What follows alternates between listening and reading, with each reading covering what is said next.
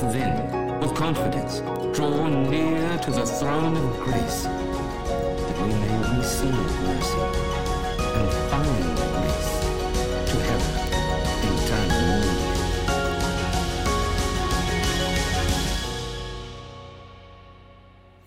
Right now, we are going to turn our attention to Hebrews chapter 9, verses 1 through 14.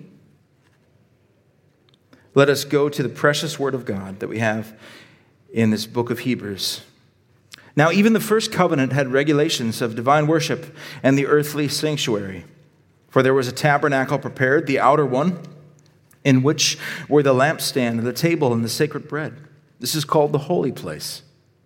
Behind the second veil, there was a tabernacle, which is called the Holy of Holies, having a golden altar of incense, and the Ark of the Covenant covered on all sides with gold in which uh, was a golden jar holding the manna and Aaron's rod, which budded, and the tablets of the covenant. And above it were the cherubim of glory overshadowing the mercy seat. But of these things we cannot now speak in detail. Verse 6 Now, when these things have been so prepared, the priests are continually entering the outer tabernacle, performing the divine worship. But into the second, only the high priest enters once a year not without taking blood, which he offers for himself and for the sins of the people committed in ignorance. The Holy Spirit is signifying this that the way into the holy place has not yet been disclosed while the outer tabernacle is still standing, which is a symbol for the present time.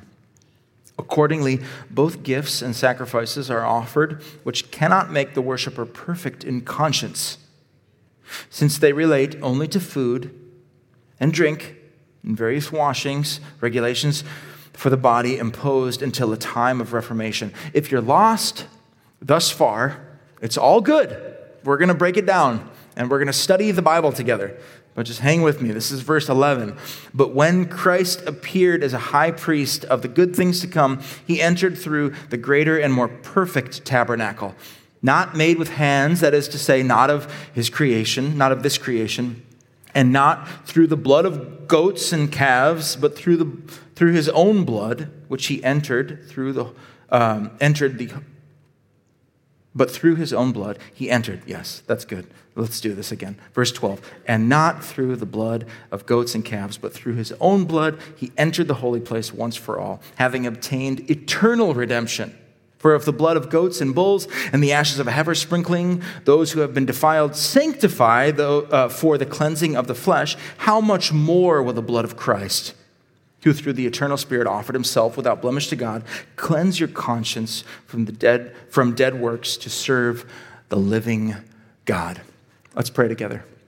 Heavenly Father, we believe that you change people that you can change people more than anything else can.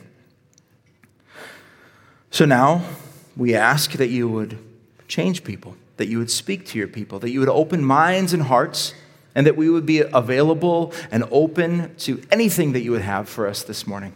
In Jesus' name we pray. Amen. Now, I'm a very uh, modern person when compared to the Bible. Can't escape that. Uh, I have been deeply edified through the writings and teachings of Christians two, three hundred years old, and also uh, these, these documents compiled in the first century that we call the New Testament. I've gained, uh, I've had feeding from, edification from, and yet I'm a very modern person. I'm preaching with an iPad. That seems, that ain't right, Pastor. Uh, I uh, rise each day to an electronic time keeping machine. I let it scan my face to verify it's me. I uh, am immediately plugged into the internet. I allow this tiny computer to access my electronic mail, and I survey pertinent text messages in my inbox. I even own cryptocurrency, which is a weird thing to say from the pulpit. I ride in a mechanical tube with wings, and I fly over great distances to any place that I want, typically each year. I drive in an automobile to get to places that I need to very quickly. And I'm even worse. Uh, the automobile that I drive uh, is a self driving automobile. And um, before you judge me and put me on preachers and sneakers or something like that, just know that I purchased my robot car for that of the purchase of like a Camry, a Toyota Camry level. So stop judging me. I've been made fun of a lot of times at this church, okay? So. Um, on the highway, the, uh, the self driving automation is terrifying at 70 miles per hour. You just got to trust the AI. So apparently, I didn't take the AI series to heart very well. Uh, have you ever trusted an, uh, a robot with your life? If you have used traffic lights in the past like 15 years, or driven, uh, flown on an airplane in the past 15 years, you, there's a lot of trust going on. So much of how we live is built on tech, so modern. Even now, the electricity carrying my voice, these lights, I'm being recorded to, to post on YouTube, on the internet, uh, on a, in a video format. I'm a very modern person. So when I read this text, it's weird. It's old, it's foreign, it's distant, because I read it like a modern person. And so do you. So much so that when I read the entirety of a passage like this, I almost have to come up for air of the 21st century. It's, it's like, what are these, what is this dusty stuff? The rods and the cherubim and, and the curtains and the blood and the altar. What is this stuff? And I think that's a natural response to an ancient text like this. Feels unrelatable. So what then? How do we how do we proceed? This is the word of God. What do we do with these feelings that inevitably come up when we read a passage like this? You could say, it's so strange, so foreign, so weird, and so distant this blood, these priests, these rituals, these animals, tables, candles, curtains, cherubim, so far out, so weird that these things are so far outside of my experience they can't have any relevance for me in the 21st century. Let's maybe not read old books like this and rather, let's turn to more modern things, modern writers, modern ideas. Let's turn to something more contemporary and forget all that. That's one way. Another way, and I think this is the way that the author of the book of Hebrews wants us to respond, is I believe in a God who is sovereign, who rules and governs and guides. So if there is a period of history reflected in the Word of God, especially, I should think about the way God related to people. How was he involved? It's not my period, but it's significant. God was involved, it didn't just happen. With that attitude, with that posture, we can ask questions like What is God's self revelation here? Why did he do that? What did he do next? And what age or epoch of God are we in now? It's all belief in the providence of God within human history. See, for Christians, History is really important. I'll reference a podcast that I was exposed to of a uh, sort of a church curious atheist who was exposed to Christians and different churches. And he, he, he said, you know, the main difference between Christians and people that aren't Christian is that Christians are really interested and invested in history. We study it because we are connected with it, because God worked in history. I don't know if you know this, but a lot of worldviews, they bypass history. They just go, our stories of the divine, like Vishnu, for instance, Vishnu incarnated into a, a blue bull. This is from the Vedas, from um, some of the Hindi scriptures. Vishnu incarnated in myth time, not in history. And Christians, y'all are like, mm, it better have happened in reality, otherwise, mm, I don't care. It better be real. Because we are not just playing at family tradition or subculture in grouping here. God entered into history, shapes history for our salvation and for his glory. We are believers in a real God who really moves, and his word entered into history in the Old Testament. And he did mighty works among his people, and he came into real human history in the flesh. Quick summary thus far.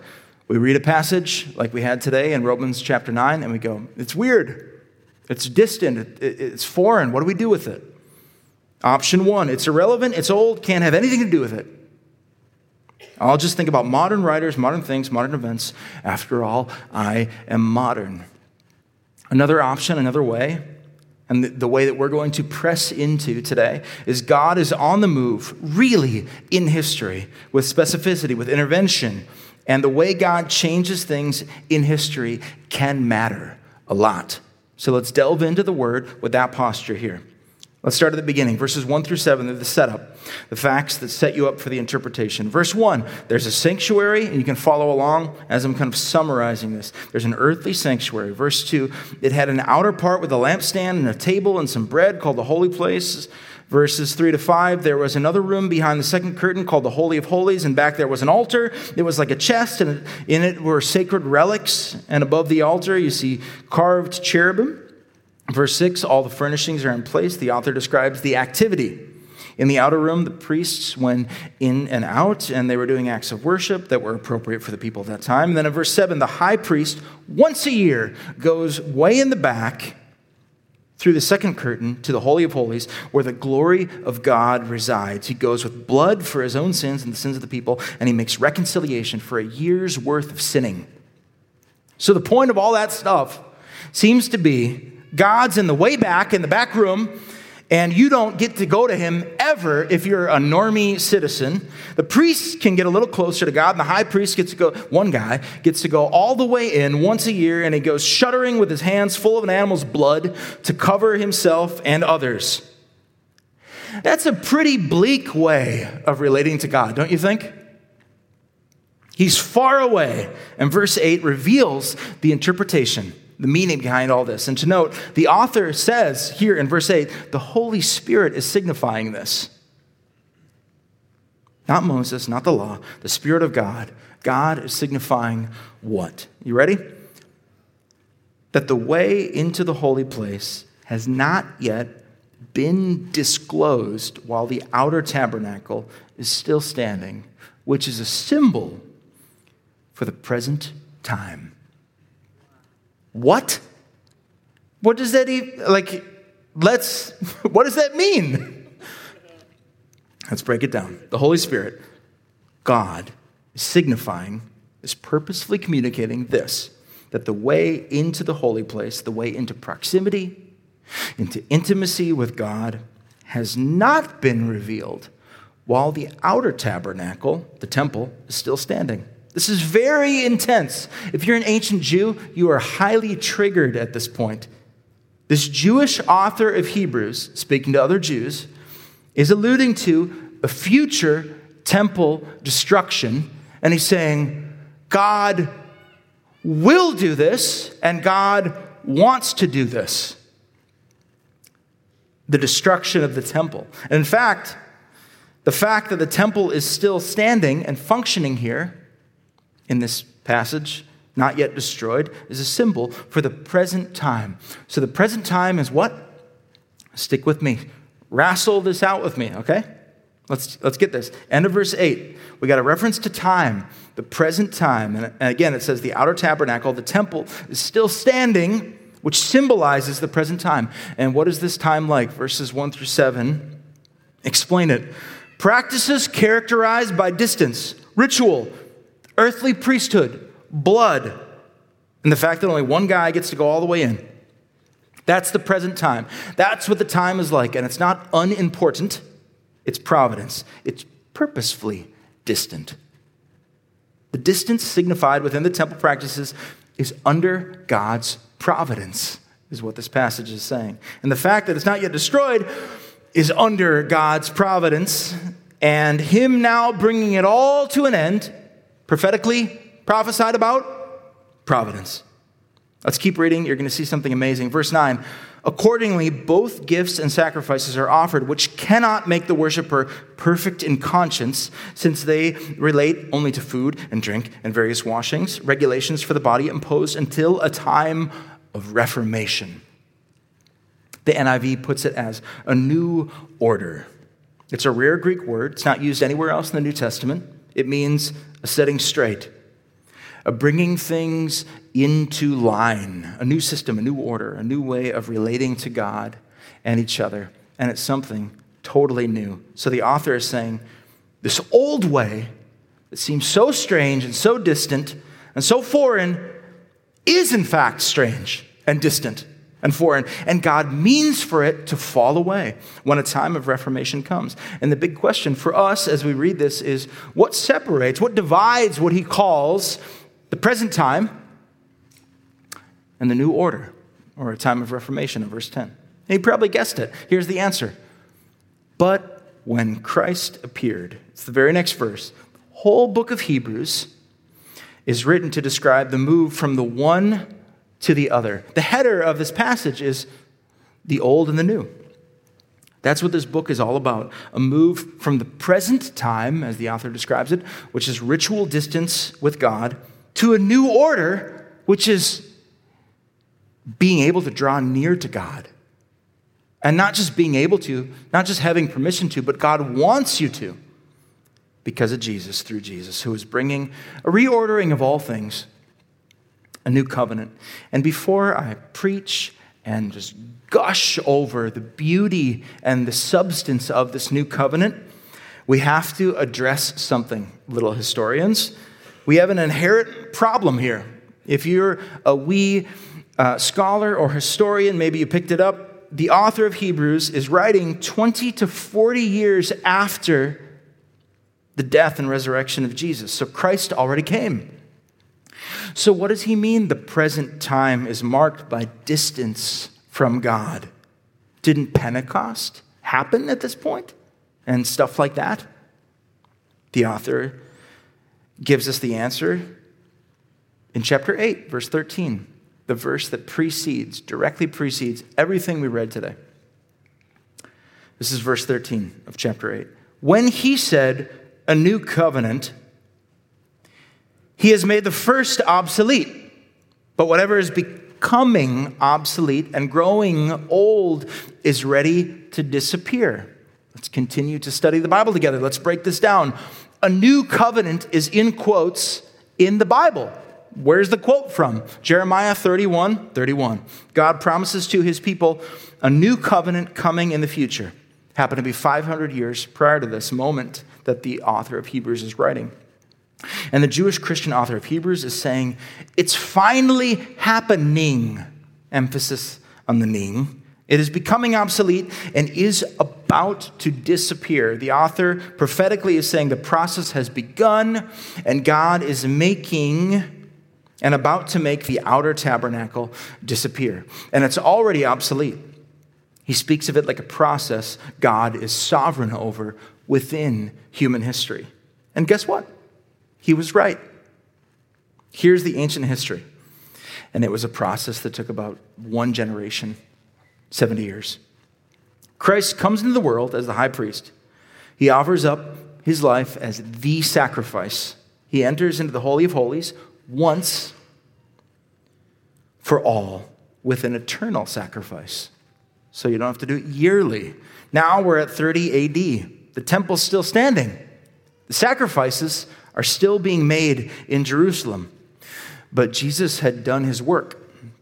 He's already leveled the blow. The veil was rent. The axe was laid to the root of the tree, and he's back at the right hand of the Father. Now what? Word continues to spread throughout the first century in the Mediterranean basin about the life, death, and resurrection of Jesus. Stephen gets himself killed by announcing that this temple, this Jewish temple, is over. Questions abound amidst the earliest uh, Jewish Christians. Are we Jews or aren't we Jews?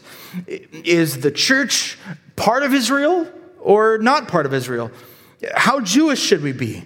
How should Jesus be emphasized over the Torah, if at all?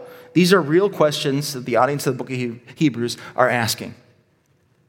And then in 70 AD, God ends it. He ends the whole conversation. The temple is leveled by Titus the Roman general. And there have been no Jewish sacrifices ever since. So even if they refuse to recognize Jesus at all, God forced the end. He ended it, he forced it. So much so that a council in Jamnia was held in 90 AD among Jewish rabbis, and they asked, Who are we? What shall we do now? Who shall we be? Our temple is gone. The animal sacrifices are gone. Should we reconstitute a priestly order? Do we have sacrifices in Corinth and Athens and Alexandria? What does it mean to be Jewish? This was a mega crisis for them. And so they created reinterpretations. That if you go to the Temple Israel or Temple Aaron today and ask rabbis and Jews, where are the animal sacrifices? Where's the tabernacle? Where's the Holy of Holies? How can one possibly obey the Torah in a situation like this? They will give you reinterpretations that enable the present, contemporary, modern religious traditional experience to fulfill those forms with a different thing. It's the only possibility there was. God said, I'm doing a new thing. Prophesied about 500 years prior to the book of Hebrews. And it made sense to some. It made sense. The signs of the times made sense to those who saw Jesus as the high priest ushering in this new covenant. He had finally come.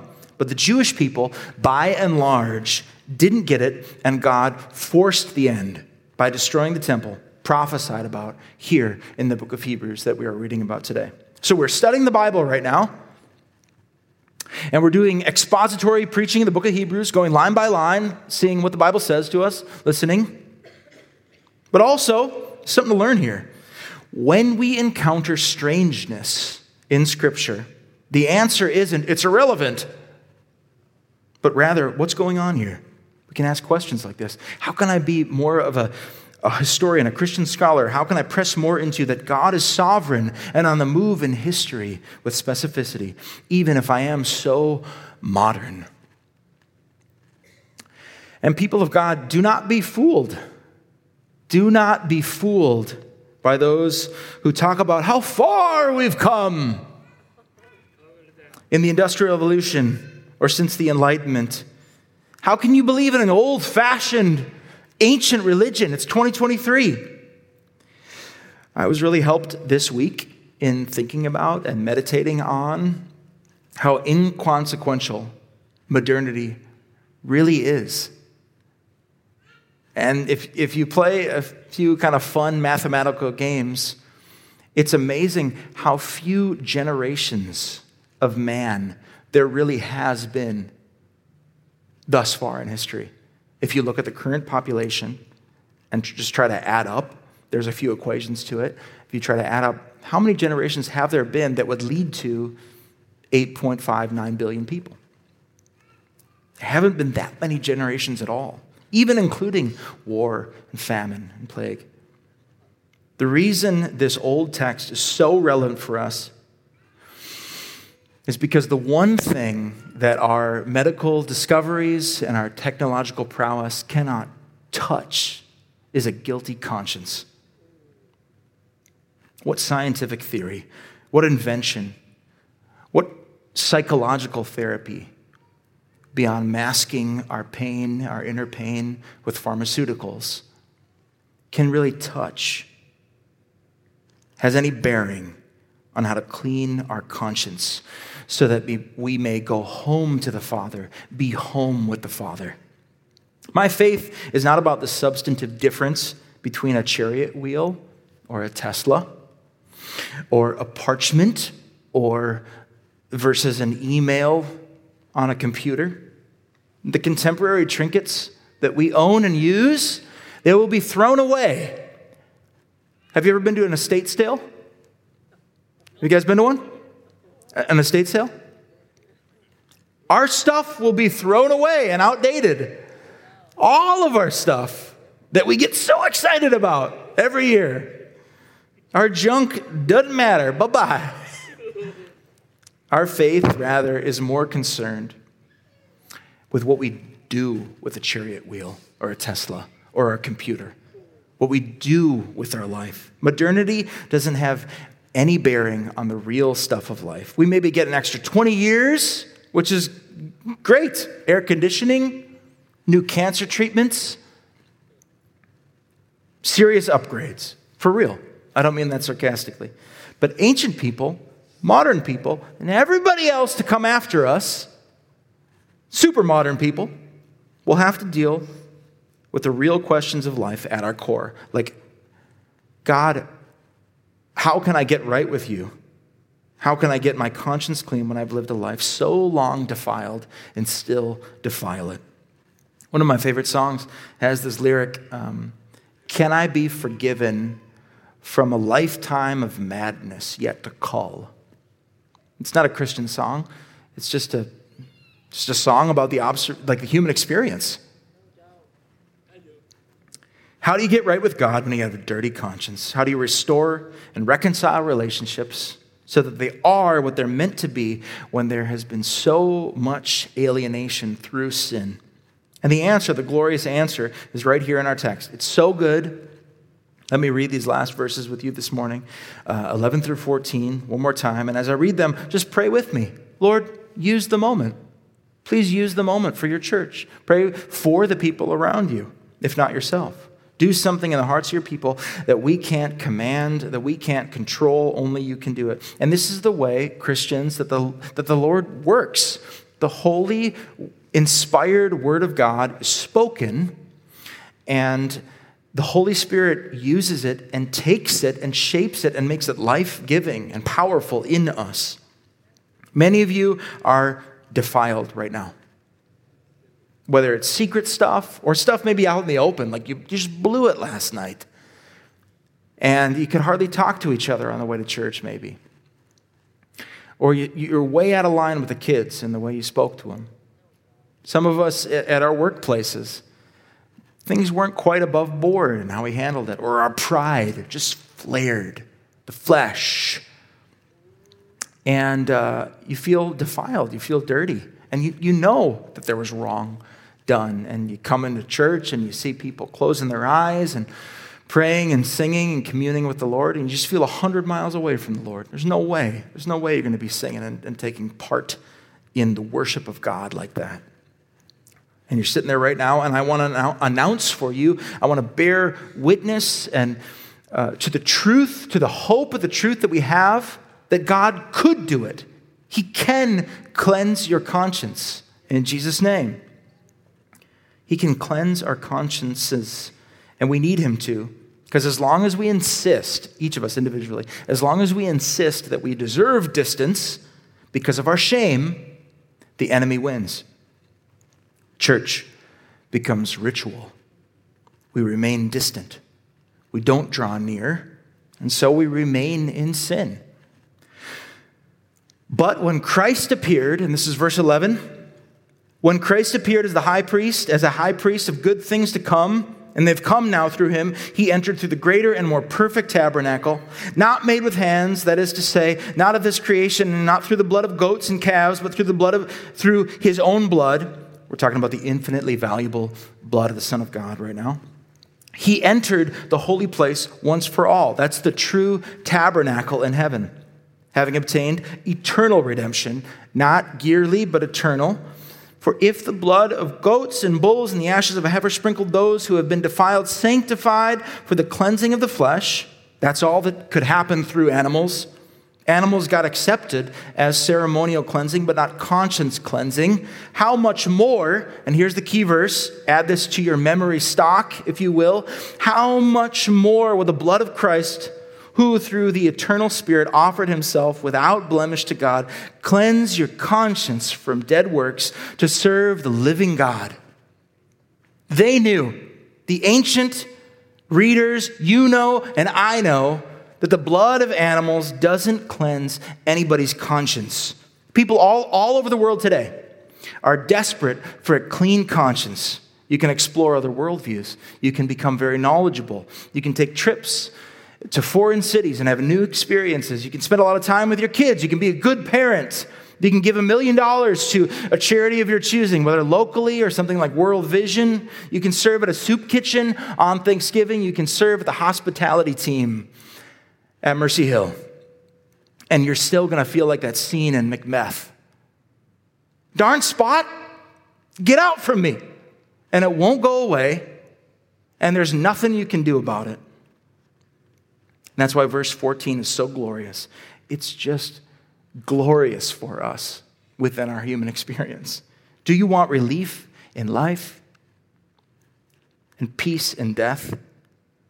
When you're at a church long enough or part of a larger community of any kind, you come to hear a lot of death sentences. Why? That's what happens to us.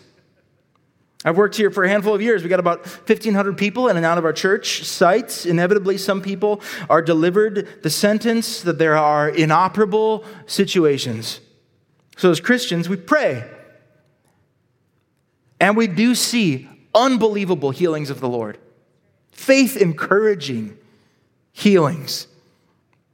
And we also see death, which is a part of our current predicament as a human race. And when we see him face to face, I believe that part of our predicament will no longer be. But until then, when you are told we can't operate on this, what at that moment will you want more than anything else beyond your healing? You will want cleanness before God. You will want the terror of meeting a holy God to be lifted from you, that you might die in peace if you must die. And it's offered, folks. It's offered. In verse 14, I have a free gift for you this morning. In verse, in verse 14, and it is the new covenant permission to let God cleanse your conscience apart from your effort. You can't do anything to get your conscience clean, and therefore God comes to do what you could not do, putting his own son to death, that by his blood, apart from any merit or any worth of your own, he might bathe your conscience clean, that you can lie there and say, I have led a life of sin like that thief on the cross. I'm so sinful. All I've ever done is sin. Is there any hope for me? Because of the blood, you can hear these words today. You will be with me in paradise. People of God, our Lord not only invites you to draw near, but he wants you to draw near. Let him in this morning. You've heard some truth, and we'll stand soon and we'll, we'll sing of that truth, declare it in song. And as we do, let the Holy Spirit work. Do not let the enemy have the last word. I'll invite the band up at this time. So just be thinking about your own heart and the hearts of the people you know. Our God is real. Again, we're not playing at a subculture. We're not, um, this isn't just family tradition that we're doing here in this room. We believe our God is real and can answer us and address our sin this morning. Don't hold on to the story that you are so bad that you ought to not let Him cleanse your conscience. Yield your heart to Him now. Taste and see that the Lord is good. About every week at Mercy Hill, I'm in a privileged position to be able to hear stories of the way that God changes people, the way people come in and hear the foolishness of preaching and hear the word of God spoken, and they are changed. I love being a part of a church that is rife with stories of people coming into the presence of God and being changed by Him in ways that humans couldn't do. I'm encouraging you now to let Him work in you. Whatever calluses or pride or whatever religiosity that you have built up, know that the Lord wants to commune with you personally, specifically.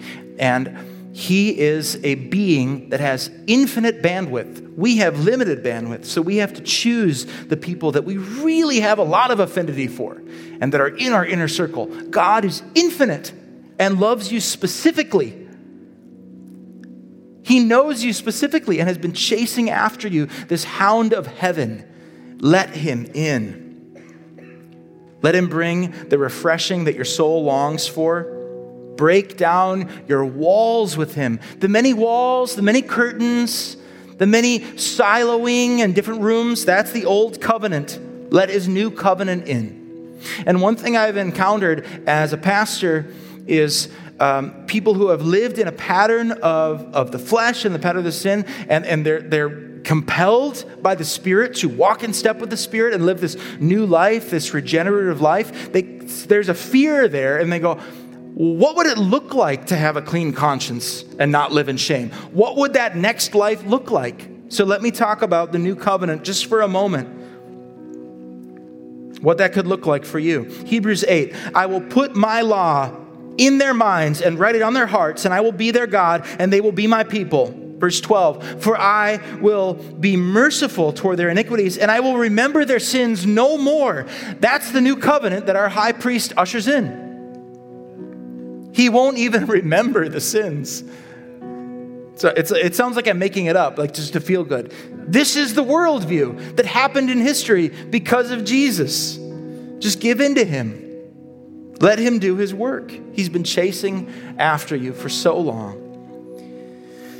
In his new covenant, God's law, which was formerly external, the law, pressing down on us, outside uh, us, God says, I'll write it on the inside on the heart and put in the mind. How's that? That's God going in, shaping us by His Spirit so that we love it, so that we love the things of God. And we look at our sin now and we say, Why would I want to lie? I have God. Why would I want to commit adultery? I have God. Of course, I want to worship Him and keep the Sabbath holy. Of course, I want to commune with Him on the regular. Why would I want to steal? I have God. I love the will of God. That's Christianity. Christianity is not a list outside us, pushing down on us, making you do what you don't want to do. Christianity is God taking the list, going inside, and in love changing you, writing it on your heart, making you a new person so that you begin to have affections for Him that are so transforming that you fall in love with His will. And if you like theology and big words, here's the, the theological jargon that I want to end with to encourage you today. The new covenant is the purchase of our justification and our sanctification. God acquits us, He reckons us righteous, imputes to us the righteousness of His Son, and then He moves in on us and he begins to make us holy and bring us into conformity to Jesus Christ by his Spirit. That's the new covenant.